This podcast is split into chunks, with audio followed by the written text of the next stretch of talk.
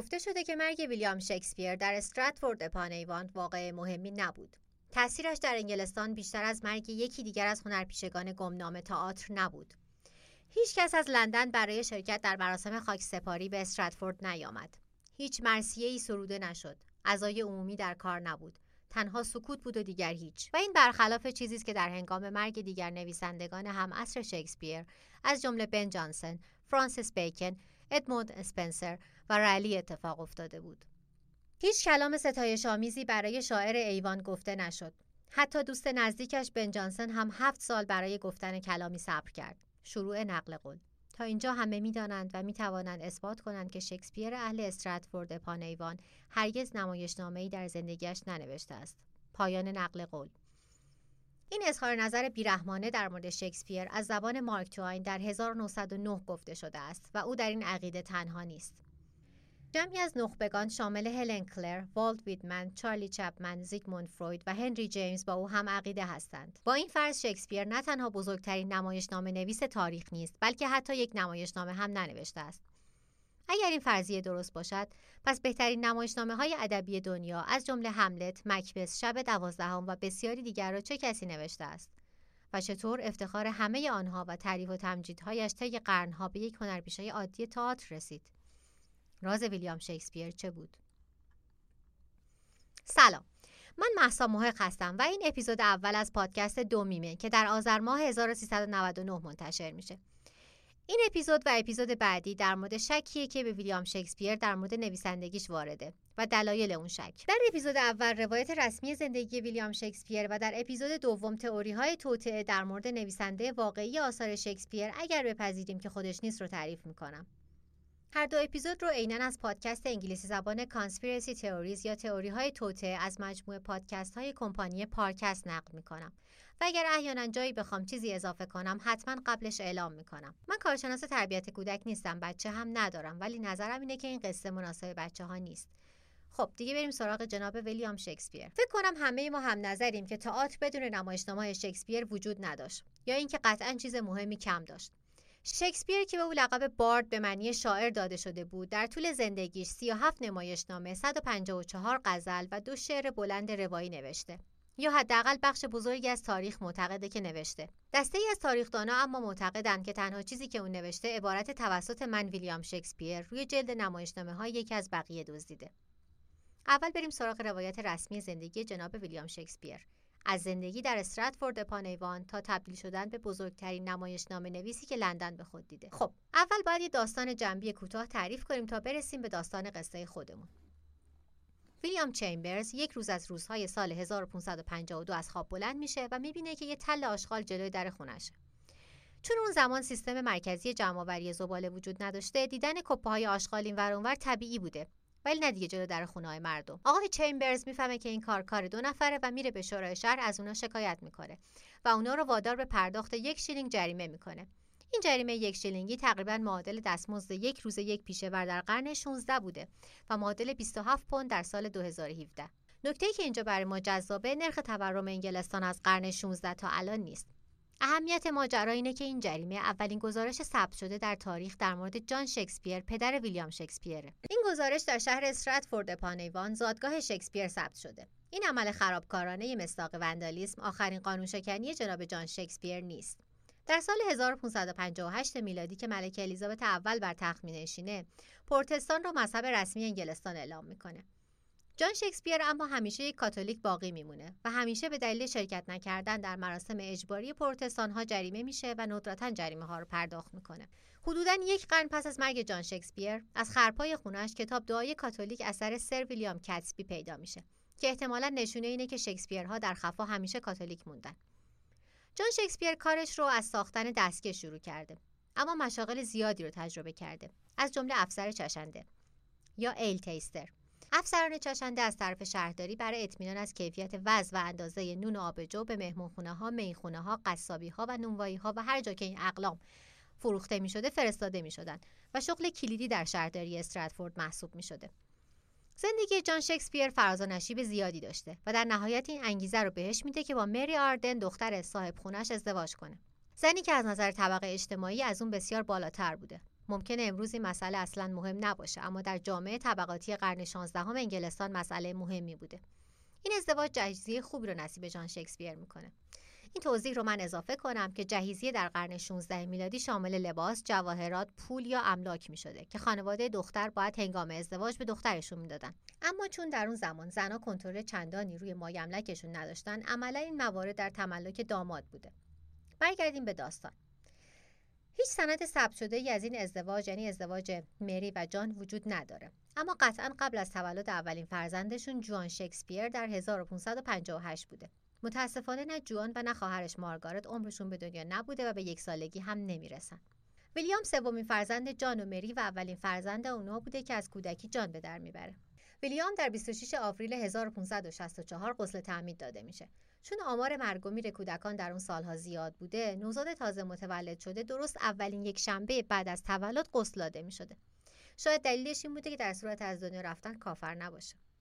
با توجه به تاریخ غسل تعمید شکسپیر تاریخدانان روز تولدش رو 23 آوریل 1564 تخمین می‌زنن. چون در زمانی که ویلیام به سن مدرسه میره پدرش در شورای شهر کار می‌کرده اون واجد شرایط تحصیل در مدرسه شاهی در استراتفورد بوده. کارکنان شورای شهر می‌تونستن فرزندانشون رو به رایگان به این مدرسه بفرستن. اما هیچ گزارش ثبت شده ای مبنی بر ثبت نام ویلیام شکسپیر در این مدرسه یا مدرسه دیگه ای وجود نداره. در اون زمان شهروندان استراتفورد مدرسه رو خیلی جدی می‌گرفتن و حتی مخارج مسکن مدیر و معلمای مدرسه رو هم می‌دادن. می‌تونیم نتیجه بگیریم که ویلیام هم که در این شهر بزرگ شده حتما مدرسه رفته و خوندن و نوشتن لاتین رو هم یاد گرفته. دوست نزدیک شکسپیر بن جانسون در جایی گفته که ویلیام کمی لاتین می‌دانست و کمتر از آن یونانی. حتی اگر ویلیام مدرسه هم رفته باشه احتمالا در حدود 15 سالگی ترک تحصیل کرده. دلیلش هم اینه که در 15 سالگی ویلیام پدرش به دلیلی که برای تاریخ نامعلومه از کار در دفاتر دولتی استعفا میده و این شروع سراشیبی مالی برای خانواده است. جان شروع به فروختن زمین هایی می‌کنه که مالکش بودن و در این شرایط از ویلیام جوان انتظار میره که برای کمک به شرایط مالی خانواده کار کنه. هیچ سند و مدرکی وجود نداره که بتونیم بگیم ویلیام مدرسه رو تموم کرده یا نه. اینکه نتیجه بگیریم که تحصیلش رو برای پول درآوردن و کمک به خانواده رها کرده نتیجه دور از ذهنی نیست. اولین شک به نویسندگی ویلیام شکسپیر هم از اینجا شروع میشه. به نظرتون آیا کسی که مدرسه رو هم احتمالا تموم نکرده می‌تونه نویسنده عالی ترین شاهکارهای ادبی باشه؟ اما حتی اگر اون تحصیلات آکادمیک نداشته باشه زندگی موقعیت های زیادی برای شناخت دنیا سر راهش قرار داده. تاریخدانها چندین شغل احتمالی رو در این دوره به شکسپیر نسبت میدن که بسیاری از اونا دانش وسیع شکسپیر رو در رابطه با مشاغل مختلف در نمایشنامه هاش توجیه می‌کنه. او شاید یه قصاب بوده یا یه پزشک یا یکی دیگه از مشاغلی که به نظر می‌رسه فوت و فنش رو می‌دونسته. مثلا یه وکیل یه سرباز دریانورد نجیب زاده تربیت کننده شاهین و این لیست حالا حالا ها ادامه داره. اما حتی اگه شکسپیر یک یا دو تا از این مشاغل رو در این زمان انجام داده نمی‌تونه در طول زندگیش همه اینها بوده باشه. نکته دیگه اینه که کسایی که در اون دوره دستی در ادبیات و نویسندگی داشتن کتابخونه شخصی بزرگی داشتن که در مورد شکسپیر اینطوری نیست. تاریخ دانا میگن که از بن جانسون دوست نزدیک شکسپیر یک کتابخونه با 200 جلد کتاب باقی مونده. اما هیچ کتابی که بشه مالکیتش رو به شکسپیر نسبت داد و نوری باشه بر زندگی بدون تحصیلاتش وجود نداره. خیلی مطمئن نیستیم ویلیام چه شغلایی داشته. ولی می‌دونیم که در سال 1582 در حالی که 18 ساله بوده با ان هتوی که 8 سال از خودش بزرگتر بوده ازدواج می‌کنه. از اونجایی که در قرن 16 هم هدف از ازدواج بچه دار شدن بوده مردها معمولا با زنهای جوانتر از خودشون ازدواج می‌کردن. اما مسائل و مشکلات این زوج هرچی بوده بچه دار شدن جزوش نبوده. چون 6 ماه بعد از ازدواج سوزانا اولین دخترشون در 26 ماه می 1583 در استراتفورد غسل تعمید داده میشه. فاصله بین ازدواج و تولد اولین بچه دلیل عجله اونا رو برای ازدواج مشخص می‌کنه. البته اینکه در روز عروسی عروس باردار باشه در اون زمان مسئله عجیبی نبوده. تاریخدانان معتقدند که فرای بچه ها پیوند عاطفی دیگه بین این زن و شوهر وجود نداشته و ازدواجی خالی از عشق بوده. شاهد این مدعا هم اینه که شکسپیر به تنهایی به لندن مهاجرت می‌کنه و ارتباط زیادی با خانوادهش نداشته. در فاصله بین تولد فرزندان شکسپیر به جز تاریخ غسل تعمید بچه ها چیز دیگه از زندگی ویلیام ثبت نشده. و تاریخدان این سالها رو سالهای گم شده زندگی شکسپیر می‌دونن. بعد از سوزانا تاریخ غسل تعمید دو قلوهای شکسپیر جودیت و هملت در 2 فوریه 1584 ثبت شده. در 1587 حضور ویلیام روی صحنه تئاتر لندن ثبت شده. اما تا سال 1592 که نقدی در مورد کارهاش هنری ششم و کمدی اشتباهات نوشته میشه اطلاعات چندانی از او در دسترس نیست. اما چرا شکسپیر خانوادهش رو ترک کرد؟ او اشتیاق رسیدن به چه چیزی رو داشته؟ پول شهرت یا اینکه صرفا بخت با اون یار بوده و تصادفا در زمان درست در جای درست قرار گرفته؟ یعنی درست زمانی که تئاتر به سرعت در حال شکوفایی بوده به لندن رفته. در ادامه تعریف می‌کنم که چجوری یک موقعیت بازیگری بعد از کشته شدن ویلیام نل برای شکسپیر در تئاتر لورد چمبرلن ایجاد میشه. ویلیام شکسپیر خانوادهش رو در استراتفورد تنها می‌ذاره و به لندن مهاجرت می‌کنه. در بین سالهای 1587 و 1594 حوالی زمانی که شکسپیر در سال 1587 به لندن میاد بین دو نفر از مردان ملکه اعضای گروه تئاتر مورد علاقه ملکه ویلیام نل و جان تاون در هنگام مستی دعوا در می‌گیره. دلیل این دعوا از تاریخ پنهون مونده. ویلیام نل در گیرودار دعوا شمشیرش رو میندازه و جان یعنی طرف دیگه دعوا رو به کنج دیوار می‌بره و البته این آخرین حرکت زندگیش میشه. جان تیغ آهنین آخته رو در گردن آقای نل فرو می‌کنه و جناب نل در دستان همبازیش جون میده. مرگ او یک موقعیت بازیگری باز در این اکیپ ایجاد می‌کنه و شاعر قصه ما به جای آقای نل به تیم میپیونده. اسم درست جناب نل رو نتونستم پیدا کنم و اگر احیانا درست نگفتم همینجا عذرخواهی منو پذیرا باشین. در نمایشنامه های شکسپیر معمولا مرگ یک کاراکتر به عنوان کاتالیزور در زندگی کاراکترهای دیگه عمل می‌کنه و دلیلش ممکنه این باشه که موقعیت ویلیام شکسپیر برای تبدیل شدن به یک بازیگر و بعد از اون یک نمایشنامه نویس مدیون یک مرگ آنی و خشونتبار بوده. این اتفاق به هر شکلی که افتاده کمی قبل از ورود شکسپیر به لندن بوده. سفر او از استراتفورد به لندن با پای پیاده حدوداً چهار روز طول کشیده و او احتمالا قبل از دیدن ساختمانهای بلند مذهبی و برجهای بلند نگهبانی لندن بوی لندن را استشمام کرده. چرا که لندن اون روزا به دلیل بوی ناخوشایندش معروف بوده و به تعداد آدمهای ساکن در اون موش و مگس داشته. هرچند صحنه تئاتر لندن در اون زمان هنر سطح بالایی محسوب نمی شده اما در وقت ورود شکسپیر در حال شکوفایی و رونق بوده. در اون زمان کریستوفر مارلو نمایشنامه نویس محبوب ملکه با آثاری چون دکتر فاستس و ادوارد دوم بوده او دوران نویسندگی کوتاهی داشته اما متبهر و صاحب نام بوده شکسپیر کارش رو در سالن تئاتری که محل اجرای گروه مردان لورد چمبرلن بوده و اسمش به سادگی هرچه تمامتر تئاتر بوده شروع می‌کنه این سالن خارج از لندن بوده و توسط جیمز بربج اداره می شده. شکسپیر کارش را از پایین ترین سطح شروع می‌کنه. او در ابتدا استبل دار بوده و شغلش نگهداری از اسبهایی بوده که در نمایش استفاده می شدن. بعدا به پرامتر کسایی که متن نمایش رو پشت صحنه برای بازیگران می‌خونن که یادشون نره ارتقا پیدا می‌کنه. و بعد از این کار بازیگر ذخیره میشه که وقتی بازیگر اصلی نتونسته حاضر باشه جای اون روی صحنه بره. به همین ترتیب کم کم عضو اصلی اکیپ بازیگری میشه. عضو اکیپ مردان لورد چمبرلند بودن برای شکسپیر یک موقعیت عالی بوده ملکه الیزابت اول عاشق تئاتر بوده و به اصحاب تئاتر بها می‌داده و این اکیپ مرتب برای ملکه اجرا داشتن با جزی از بدنه این گروه بودن شکسپیر به دربار دسترسی داشته چیزی که برای یک شخص عادی در اون زمان غیر ممکن بوده. شکسپیر در همون سالهای اولیه کار با مردان لورد چمبرلند شروع به نوشتن برای این گروه هم می‌کنه. بین بازیگرا و نویسنده ها بودن الهام بخش ویلیام بوده. البته همه این الهامات به جای خوبی ختم نمیشه. نوشته های اولیه شکسپیر به شدت تحت تاثیر سبک نوشتاری کریستوفر مارلوه و مرز باریکی بین اینکه فقط الهام گرفته یا کاملا کپی کرده وجود داره. اینجا می‌خوام جدایی از متن پادکست به شش اپیزود پادکست چکاش که خانم سنم حقیقی در اونا به مرز کپی کردن و الهام گرفتن در عالم هنر و به طور خاص موسیقی پرداخته اشاره کنم که بسیار جالبه. برگردیم به داستان شاعر قصهمون. البته کپی کردن در اون زمان غیر معمول نبوده چون قانون کپی رایت وجود نداشته و هر کسی می‌تونسته ادعا کنه که نویسنده هر متنی هست. شکسپیر به شخصه بخشهایی از نوشته های دیگران رو توی نوشته های خودش به کار برده. شباهتی بیش از اندازه نوشته شکسپیر به کارهای کریستوفر مارلو این مسئله رو به ذهن ما میاره که قطعا اونا رقبای سرسختی بودن. شکسپیر اولین بار در تابستان 1592 با نگارش نمایشنامه هنری ششم در زمانی که در سالن تئاتر کار می‌کرده به عنوان نویسنده هم شناخته میشه که این نمایش اجرای موفقی هم داشته. هنری ششم شکسپیر رقیب نمایشنامه ای از مارلو به عنوان یهودی مالت است این دو نمایشنامه تقریبا همزمان اجرا شده بودند و با شگفتی بسیار موفقیت بزرگتر از آن هنری ششم نوشته شکسپیر میشه و جمعیت بیشتری رو به سالن‌های اجرا میاره. به این شکل که به جای پنج اجرا که براش برنامه ریزی شده بوده 15 بار روی صحنه رفته و تا پایان اون تابستون بیش از ده هزار نفر از اهالی لندن این نمایش رو دیده بودن. در اون زمان بیشتر نمایشنامه ها داستان های رازآلود یا پند و اندرز بوده و قبل از آمدن شکسپیر تنها مارلو بوده که تراژدی می نوشته و نوشته هاش درون مایه تاریخی داشتن.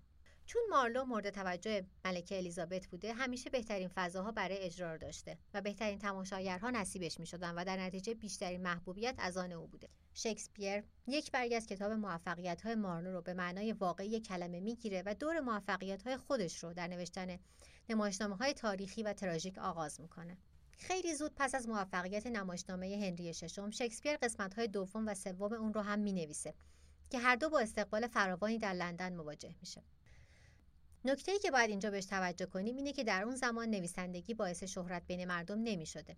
حتی اگه تماشاچی لذت زیادی از یک نمایش می بردن احتمالا اسم نویسنده اثر رو هم نمی‌دونستن.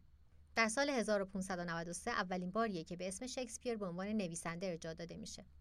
رابرت گرین نویسنده هم عصر شکسپیر که در همون سال 1593 در اثر سفلیس از دنیا میره قبل از مرگش به مارلو و دیگر نویسنده ها در مورد این تازه وارد هشدار میده شروع نقل قول یک کلاق تازه وارد هست که با پرهای ما زیبا شده قلب ببرش با بازیگری در نهان پیچیده و فکر می‌کنه که با ابیات بدون ریتم مثل بهترین شما می‌تونه ما را از میدون بدر کنه. او قطعا یک همه کاره هیچ کاره هست که با اعتماد به نفسی که داره فکر می‌کنه می‌تونه صحنه رو در کشور به لرزه در بیاره. پایان نقل قول. این عبارت با ادبیات قدیم و استعاره فراوان نوشته شده و ممکنه که من در ترجمهش اشتباه کرده باشم. همینجا عذرخواهی می‌کنم و متن اصلی رو هم توی اینستاگرام پادکست می‌ذارم تا خودتون هم ببینید و برداشتتون رو ازش داشته باشید برگردیم به توصیف جناب گرین از شکسپیر. اول از همه شکسپیر رو کلاق تازه وارد نامیده که با کارهای من و شما خودش رو عرضه می‌کنه و زیبا شده. و میگه که داره شبیه بهترین شما کار می‌کنه و به بیت سامت بلانک ورس که یک صنعت ادبی در شعر قدیم انگلستان اشاره می‌کنه. از این صنعت هم مارلو و هم شکسپیر توی کارهاشون استفاده می‌کردن.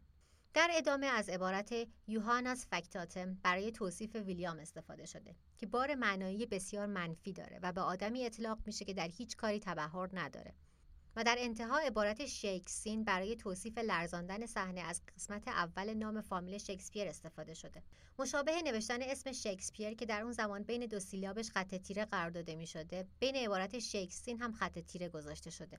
با همه این اشارات مستقیم و استعاره های منفی هیچ نشانه ای از متأثر شدن شکسپیر از این توصیف آقای گرین در تاریخ وجود نداره.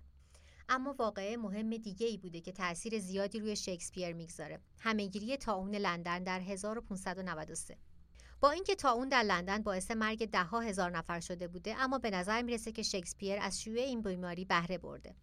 در طی این بیماری سالن‌های تئاتر لندن برای کمک به کاهش شیوع بیماری تعطیل میشن و ویلیام از این فرصت برای دور ماندن از بازیگری و نمایشنامه نویسی و تمرکز روی نوشتن شعر بلند استفاده کرده.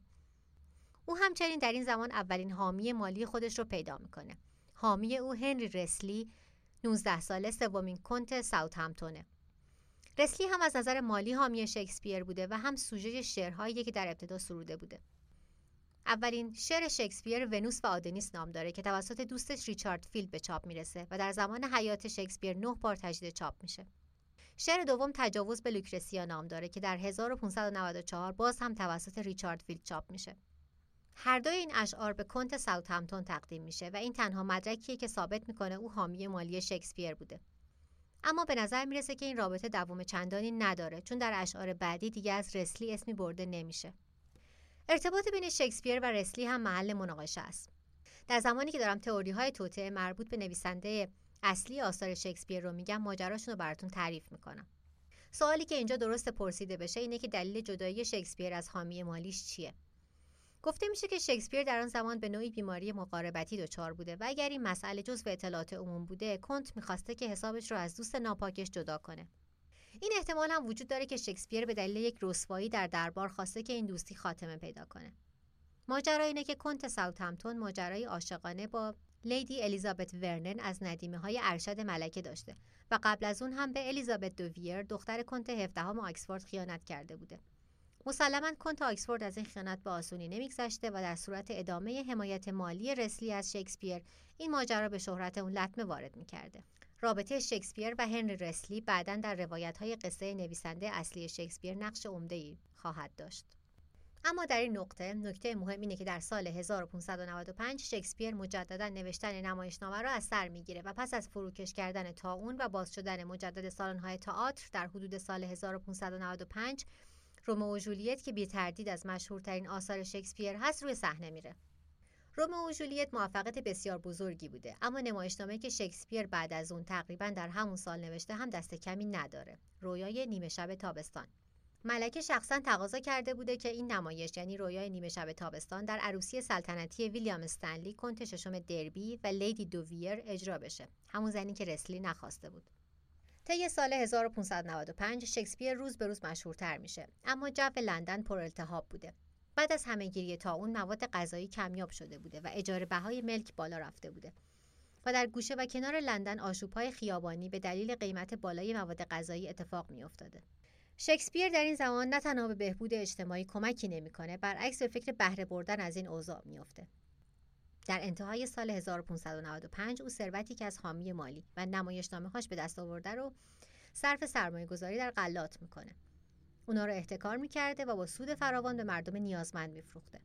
و تنها زمانی دست از این کار برمیداره که ملکه این کار رو غیرقانونی می‌کنه و شکسپیر رو با یک جریمه سنگین تنبیه می‌کنه. اگر موفقیت شکسپیر رو به عنوان یک هنرمند کنار بگذاریم ویلیام انگار مغز پدرش رو در روش های جریمه شدن به ارث برده. در اینجا اقبال شکسپیر از جهت دیگری هم افول می‌کنه. در 1596 تنها پسرش هملت در سن 11 سالگی به احتمال قوی در اثر تاون از دنیا میره. و باعث میشه تا شکسپیر کاری انجام بده که به ندرت انجام میده. برگرد خونه. او برای تشییع جنازه پسرش در کلیسای هولی اترنیتی پیش همسر و دخترش برمیگرده. مرگ پسرش ویلیام رو داغون می‌کنه و غم شکسپیر اون رو به سمت نوشتن موضوعات تاریکتری میکشونه. مهمترین اثر این دوره نگارش هملته در 1599 در این دوره سوگواری شکسپیر رابطش رو با پدرش بهبود میده و بهترین خونه شهر در استراتفورد رو می‌خره که به اون دنیو پلیس یا خونه جدید می‌گفتن. این خونه فضای زیادی داشته و دست و بال خانواده رو باز می‌کنه و باعث میشه که بتونن راحت تر زندگی کنن. هرچند رفتارهای جان در طول زندگیش اسم شکسپیر را خراب کرده بوده اما شهرت ویلیام دوباره این اسم رو آبرومند می‌کنه. خونه جدید ده تا اتاق خواب دو تا باغ و دو تا آلاچیق داشته. بعد از اسباب کشی به این خونه ویلیام برمیگرده لندن. اما در لندن هم یک اسباب کشی انتظارش رو میکشیده. در 1598 قرارداد اجاره سالن تئاتر لورد چمبرلند منقضی میشه و جیمز بربج رهبر گروه به دنبال جای جدیدی برای سالن تئاتر میگرده. چرا که صاحب ملک جیل آلن قرار نبوده که قرارداد اجاره رو تمدید کنه. اگر هم راضی می شده به نظر نمی رسیده که اونا بتونن اجاره بهای جدید رو که خیلی خیلی بالا رفته بوده بپردازن. اما بربج قبل از اینکه بتونه جای جدیدی برای گروه پیدا کنه از دنیا میره پسرهای بربج ریچارد و کاتبرت به همراه شکسپیر همه تلاششون رو کردند که آلن بذاره بمونن ولی فایده ای نداشته زمین مذکور ارزش زیادی داشته و در اون زمان در لندن افراد کمی پول کافی برای تئاتر دیدن داشتن اون زمین هر چیزی غیر از سالن تئاتر می شده پول خیلی بیشتری می ساخته. آلن به شکسپیر و پسرای بربج میگه که اونا رو به هر قیمتی شده از اونجا بیرون می‌کنه. حتی اگر شده کل ساختمون رو به الوار تبدیل کنه. ظاهرا سالن نمایش از چوب ساخته شده بوده. احتمالا این تهدید به ویلیام و بربج ها یک ایده میده یعنی همون کاری که در ادامه انجام میدن در دسامبر 1598 بربج ها و بعضی از اعضای گروه با نجاری به نام پیتر استریت برای اجرای نقششون دیدار می‌کنن اونا صاحب زمین نبودن ولی از لحاظ فنی صاحب ساختمون بودن اونا تخته به تخته ساختمون تئاتر رو پایین آوردن و مصالح خام به دست اومده رو به یک زمین دیگه بردن و با بقایای ساختمون تئاتر قبلی یه سالن تئاتر جدید ساختن یک ساختمون گرد با سقف باز و اسمش رو گذاشتن جهان The Globe و در تابستان 1599 افتتاحش کردند. سالن تئاتر جهان در چشم هم زدنی به یک موفقیت بزرگ تبدیل میشه. ویلیام شکسپیر شخصا مالک یک دهم از این سالن بوده و احتمالا نمایش افتتاحیه اون هم هنری پنجم بوده. یک سال بعد از این ماجرا برای اولین بار اسم شکسپیر در پشت جلد یک نمایشنامه دیده میشه. به طور دقیق سه نمایشنامه درد بیهوده عشق لوکریس و ریچارد سوم. قبل از این اسم شکسپیر به عنوان نویسنده فقط روی اشعارش اومده بوده و به خاطر شعر ونوس و آدونیس مشهور بوده. هرچند در این زمان شکسپیر به سرعت از نظر کاری در حال بالا رفتن از نردبان ترقی بوده ولی زندگی خصوصیش در حال فروپاشی بوده. در سال 1601 جان شکسپیر از دنیا میره. و شکسپیر برای خاکسپاری پدرش به استراتفورد برمیگرده. سرعت نوشتن شکسپیر از اینجا به بعد کم شده بوده و به سالی یک نمایشنامه رسیده بوده. در مقیاس وسیعتر هم ملکه الیزابت اول رو به زوال بوده و همه در مورد جانشینی او صحبت می‌کردن. دربار در کش و قوس و التهاب بوده چون ولیعهد ملکه قبلا از دنیا رفته بوده. در دوم فوریه 1603 مردان لورد چمبرلند برای آخرین بار برای ملکه الیزابت اجرا داشتند و ملکه شش هفته بعد در سن 69 سالگی بعد از 45 سال سلطنت از دنیا میره. بلافاصله جیمز ششم برادرزاده یا خواهرزاده او تاجگذاری می‌کنه. تا اینجا رسیدیم که در 1603 ملکه الیزابت اول فوت می‌کنه و جیمز ششم تاج پادشاهی رو به ارث می‌بره. شاه جیمز حامی مالی جدید اکیپ مردان لورد چمبرلند میشه و اونا رو به مردان پادشاه ریبرند می‌کنه. اونا بین سالهای 1604 تا 1616 حدوداً 120 اجرا داشتن و سود زیادی بردن. ظاهرا شاه جدید از ملکه قبلی در رسیدن به اهالی تئاتر دست و دلبازتر بوده و به پشتوانه حمایتهاش زنجیره نگارش تراژدی های شکسپیر ادامه داره. بعد از حملت در بین سالهای 1599 و 1602 شکسپیر اوتلو و شاهلیر رو می نویسه.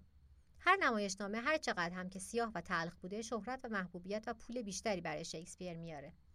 در 1605 که او دیگه مرد میان سالی بوده مرد ثروتمندی محسوب می شده و بیشتر از ثروتش اسمش به جامعه هنرمندان ارتبار می آورده.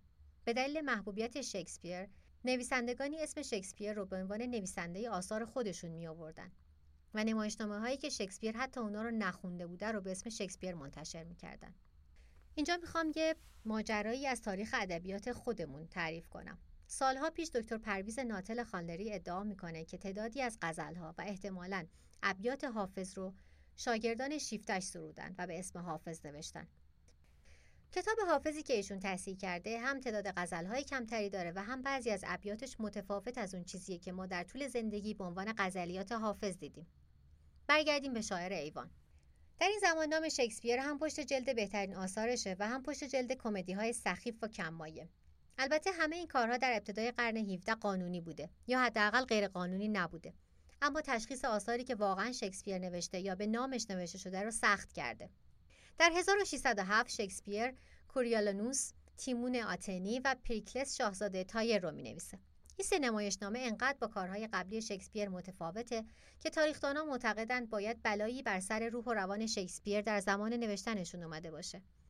شکسپیر در این سه نمایشنامه از کلمات و عباراتی استفاده کرده که قبلا به ندرت به کار می برده و تیمون آتنی هم به نظر نیمه کاره میاد و با کیفیت بسیار پایینتری نوشته شده.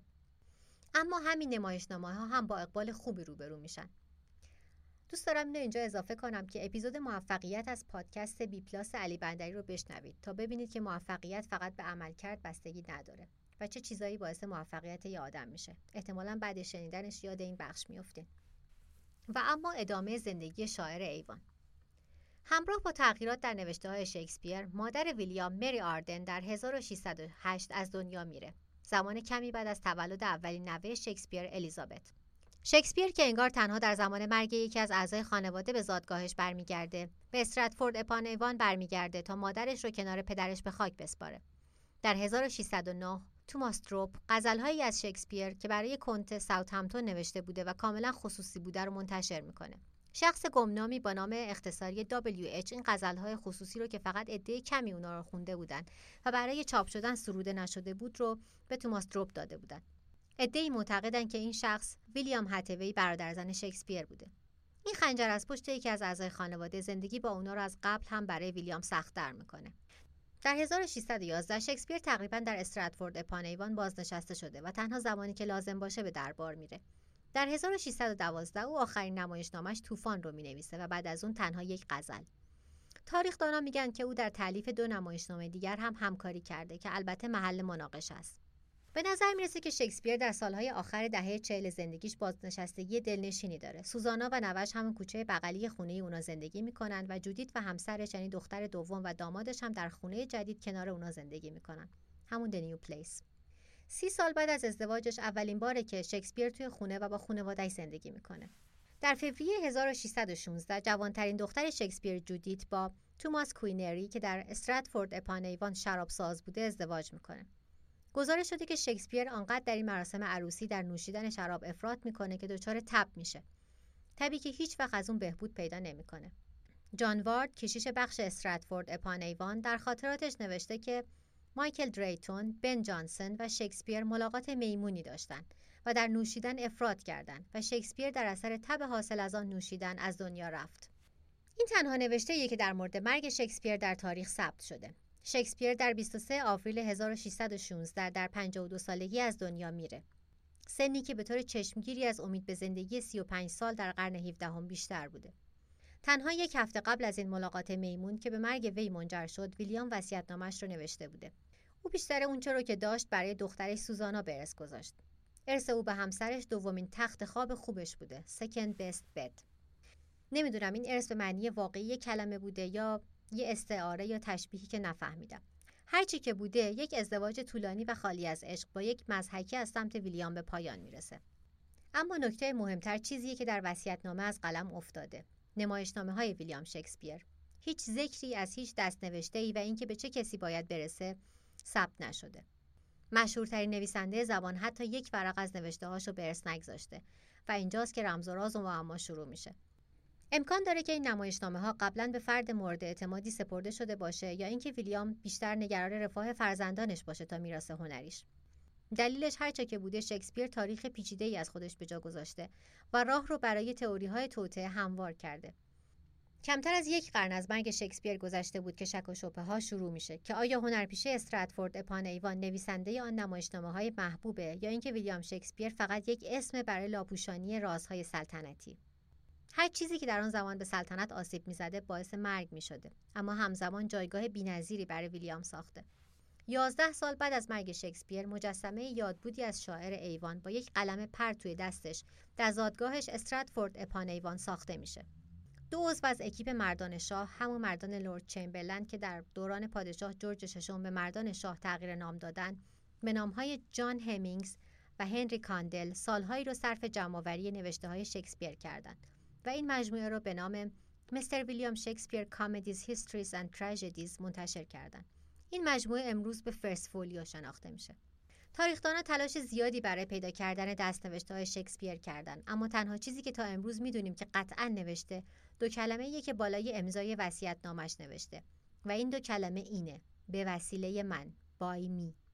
باور جمعی بر اینه که شکسپیر 37 نمایشنامه 154 غزل و دو شعر بلند روایی نوشته و تنها کلمه‌ای که مطمئنیم حتما نوشته این دو کلمه هستند به وسیله من مغز ما وقتی همه اطلاعات رو نداره و تصویر کاملی نداره خودش شروع می‌کنه به پر کردن فضاهای خالی زندگی شکسپیر هم پر از فضای خالی و بی اطلاعاتیه که مغز ما می‌تونه خودش تکمیلشون کنه. شاید دلیل اینکه هنوز آدما درگیر این موضوع باشن و دهها و شاید صدها تئوری در موردش وجود داشته باشه همین باشه. به کسایی که معتقدن ویلیام شکسپیر هنرپیشه همون ویلیام شکسپیر نویسنده هست میگن استراتفوردیان. اونا به نمایشنامه های شکسپیر نگاه می‌کنن تا به وسیله اتفاقات اونا فضاهای خالی زندگی شکسپیر رو پر کنن. به کسایی مثل مارک توان که معتقدن این دو نفر یعنی شکسپیر هنرپیشه و شکسپیر نویسنده یکی نیستن میگن ضد استراتفوردیان انتای استراتفوردیان اونا به نقاطی نگاه می‌کنن که حقایق کمرنگ میشن اینجاست که میگن که تفاوت در نگاه توست نه چیزی که به آن مینگری ضد استراتفوردیان ها میگن که اگر نویسندگی یک جرم باشه دلایل کافی برای مجرم شناختن جناب ویلیام شکسپیر برای اون وجود نداره. هفته آینده سه تا از تئوری های ضد استراتفوردیان در مورد ویلیام شکسپیر واقعی رو براتون تعریف می‌کنم. صدها نفر کاندیدای نقش هستن. اما سازندگان پادکستی که دارم براتون تعریف می‌کنم کاندیداهای خیلی دور از ذهن رو حذف کردن مثل ملکه الیزابت. تئوری اولی که بررسی می‌کنیم میگه که کریستوفر مارلو نویسنده واقعیه که با اسم ویلیام شکسپیر پس از صحنه سازی مرگ خودش به نویسندگی ادامه داده. تئوری دوم اینه که ادوارد دوویر کنت 17 آکسفورد نمایشنامه ها رو نوشته و اینطوری خودش رو از پیچیدگی های دربار مخفی کرده. سوم و آخرین تئوری اینه که گروهی از نویسندگان معلف نمایشنامه های شکسپیر بودن و شکسپیر تنها صورت ظاهر این گروه ناشناس بوده. و اما هویت واقعی نویسنده محبوب چیه؟ حقیقت ممکنه در گوشه و کنار زندگی شکسپیر باشه که بعضی از آنها تا همین امروز محل اختلاف تاریخ داناست. هفته آینده بعد از شنیدن تئوری ها و شواهدشون خودتون قضاوت کنید. پادکست دومیم در تمامی اپلیکیشن های اندروید و آی و پلتفرم های ناملیک، شنوتو و تهران پادکست با همین نام در دسترسه. فقط یادتون نره بین کلمه دو و میم یه فاصله بزنید. صفحات شبکه های مجازیش رو هم با سرچ همین اسم پیدا می‌کنید. محق آر هم که یادتونه. فقط تو اسپاتیفای باید محسا محق سرچ کنید. دلیلش هم نمی‌دونم. تا هفته آینده مراقب خودتون باشید.